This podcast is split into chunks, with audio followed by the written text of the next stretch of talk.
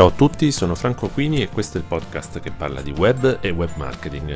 Oggi parliamo di email che, al di là di quello che comunemente si potrebbe pensare, non stanno affatto conoscendo un periodo di declino. Dopo quaranta anni dalla prima email inviata a scopi commerciali, eh, l'email continua a crescere, continua a crescere sotto il profilo dell'interesse suscitato dagli utenti, tant'è che negli ultimi sei anni, secondo una ricerca pubblicata da litmus punto com, eh, il tempo medio passato su una mail è cresciuto del sette per cento, ma soprattutto è cresciuta la percentuale di utenti che spendono più di diciotto secondi sulla singola mail. Sono dati molto importanti, ovviamente, che dimostrano quanto si è lavorato sul contenuto delle mail.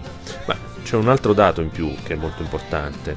Nonostante eh, comunemente si possa pensare che gli smartphone abbiano peggiorato eh, questo dato, ovvero l'interesse nell'apertura delle email di marketing, in realtà è tutto il contrario, ovvero l'interesse in questi ultimi sei anni degli utenti possessori di smartphone nelle email di marketing è cresciuto del sedici per cento, un numero incredibile che probabilmente ha risentito principalmente di due fattori.